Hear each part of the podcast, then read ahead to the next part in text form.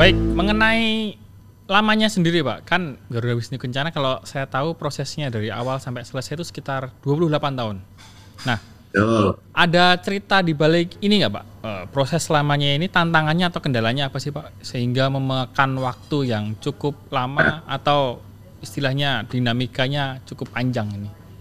Ya begini, dulu waktu pertama kali saya cetuskan, kemudian kita bawa ke presiden, kita mendapat, mendapat dukungan dari negara, dari pemerintah pada saat itu, ya Presiden Soeharto ya menjanjikan eh, kepada saya akan dibantu masalah bahannya, ya disumbang dengan in natura itu scrap tembaga dan sebagainya.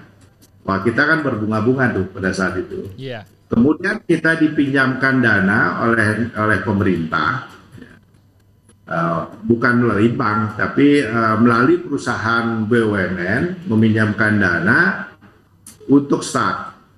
Ya. Dalam waktu 25 tahun jangka pinjamannya. Tiba-tiba sewaktu kita krisis, berapa tuh? Eh, 98 ya, 98 Iya.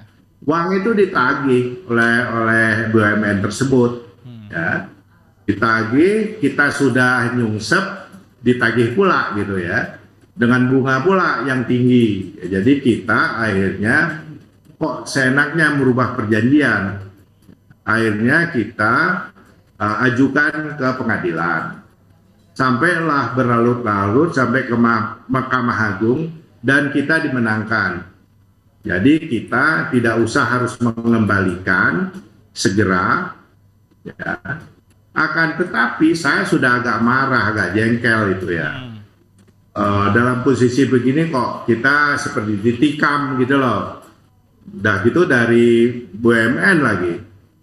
Udahlah, begitu kita punya uang, akhirnya kita kembalikan 100% pinjaman itu gitu ya. Jadi kita tidak punya akhirnya baru kita sadar tanggung jawab semua itu ada pada saya secara formal itu. Jadi Garuda ini akhirnya memiliki eh, saya yang bertanggung jawab dan saya yang harus memiliki sahamnya. Ya, pemerintah cuman ya tadi itu cuman kecil aja 18% dari BUMN ya. Akhir sisanya kami dengan teman-teman. Nah itu jadi ceritanya. Tapi walaupun aset kita sudah diapres pada saat itu senilai 1 triliun 200 ya. Karena tanah kita cukup besar, mungkin paling besar di areal sana ya. Kita berhasil untuk membebaskan tanah cukup besar yang kurang lebih eh, semil apa eh, 67 hektar kalau nggak salah ya, kurang lebih. Nah, ini nilainya kan tinggi sekali. Tapi saya meminjam uang li- 15 miliar aja tidak ada yang mau minjamin. Hmm. Baik dari bank negara maupun swasta. Ya saya seperti dimusuhi begitu. Nggak tahu alasannya. Dengar-dengar ada alasan politik dan sebagainya. Padahal saya kan nggak ikut partai ini partai itu. Nah ini yang menyebabkan lama sekali. Saya harus mencari biaya, mencari dana dengan jualan patung. Nah, karena apa? Karyawan kita di Bali itu ada jumlahnya 600-an lebih.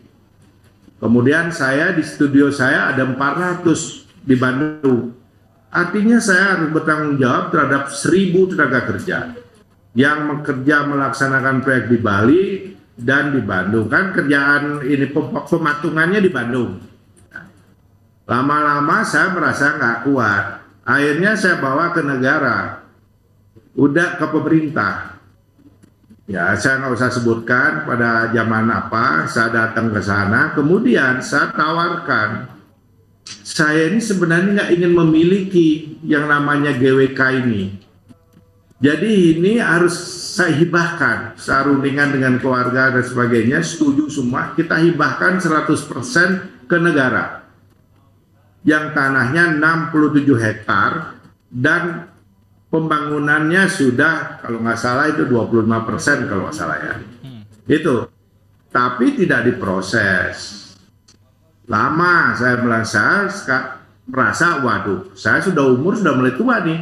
Hmm. Apa berani lagi saya naik-naik ke ketinggian 121 meter gitu ya. Nah akhirnya gitu, akhirnya saya punya ide uh, gimana nih uh, Pemda mau nggak gitu ya. Kemudian kebetulan pada saat itu teman kita, sahabat saya karena Pak Mangku Pastike menjadi gubernur karena dulu beliau itu sebagai uh, ketua yayasan. Setelah dia berhenti jadi Kapolda ya. Ketua yayasan dia bilang saat beliau diangkat jadi gubernur dia bilang man ini ada dana nih. Bukan APBD tapi dana penghematan. Asal bertahap GWK GWK bisa selesai. Sudah tidak ada uh, apa kesempatan yang lain umur sudah makin tua ya akhirnya saya tawarkan dijual saja nah syaratnya jual tuh harus saya keluar 100% tidak boleh saya tidak boleh ada di situ Katanya begitu, oke, okay, asal berjanji ini harus selesai. Gitu.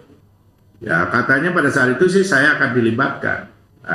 Akhirnya patungnya itu bisa kita selesaikan, walaupun idealismenya belum tidak bisa dilakukan karena ini kan menyangkut pendanaan dan sebagainya, hitung-hitungan dari uh, pemilik baru gitu. Ya. Akhirnya ada perubahan desain sana sini, tapi tidak pada patungnya. Patung tetap sama. Oke. Itu pak. Baik, ternyata kalau idealis dicampur dengan kepentingan ini ya jadinya seperti drama ya Pak, banyak sekali. Ya, ya kali kulikunya lah, sedangkan seorang seniman ya. ya, ya cuman punya idealis dan filosofi saja. Baik. Betul. Oke, ya. ternyata cukup panjang dari cerita Garuda Wisnu Kencana. Namun ada yang menarik lagi yaitu ketika kita membahas mengenai desain dari ibu kota baru Pak, Pak Nyoman. Nah, kan ada sayembara nih Pak yang pernah diikuti Pak Nyoman sendiri. Itu ceritanya gimana Pak Pak Nyoman mengikuti sayembara ibu kota baru itu? Ya, begini. Saya mendapat undangan hmm. untuk ikut berpartisipasi dalam uh, kompetisi itu. Yang diundang itu arsitek kalau nggak salah ada empat kalau nggak salah ya empat arsitek dan saya. Saya juga nggak tahu kenapa saya diundang ya. Nah, barangkali, barangkali karena uh, pengalaman saya membangun GWK dan lain-lain gitu loh. Nah, diundang, setelah diundang, ya tentu kalau saya tuh selalu serius menghadapi kompetisi itu saya tidak pernah main-main. Kalau kalau saya nggak mau ikut, ya sudah nggak ikut ya. aja. Harus Tapi kalau mau ikut, ya harus all out gitu loh. Nah, saat itu kita dapat tugas, kalau nggak salah 12 desain ya, 12 desain dalam waktu 10 hari. Kalau nggak salah itu ya, lupa saya itu. 10 hari, ya kebetulan saya kan kerja saya itu di rumah, saya punya tabungan ide. Di komputer saya itu ada tabungan ide-ide, yang barangkali cocok buat di sini, buat di situ. Saya kan banyak bikin airport juga, desain airport itu dari Batam, terus terminal 34 kita ikut, terus Bali juga kita ikut, tapi kalah melulu. Nah, kalah melulu gitu. Nanti bisa dilihat kalau pengen lihat desain-desain saya itu. Siapa? Ya. Nah, jadi mungkin dari itu nah, saya diundang, saya nggak tahu. Tapi kemudian setelah lama mungkin berapa bulan gitu saya dipanggil. Ternyata desain saya dipilih gitu loh. Ya saya nggak tahu alasannya apa tapi pokoknya dipilih gitu. Nah setelah dipilih banyak yang ribut kenapa pematung kok bisa apa namanya menjadi arsitek gitu? Yeah. saya saya bingung juga jawabnya begini. Kreativitas itu tidak ada siapa pun boleh menghambat. Itu ingat. Betul. Ya, tidak boleh ada yang menghambat. Mau arsitek bikin patung silahkan saja kalau bisa. Ini kan masalah bisa dan tidak bisa. Betul Pak, sepakat saya.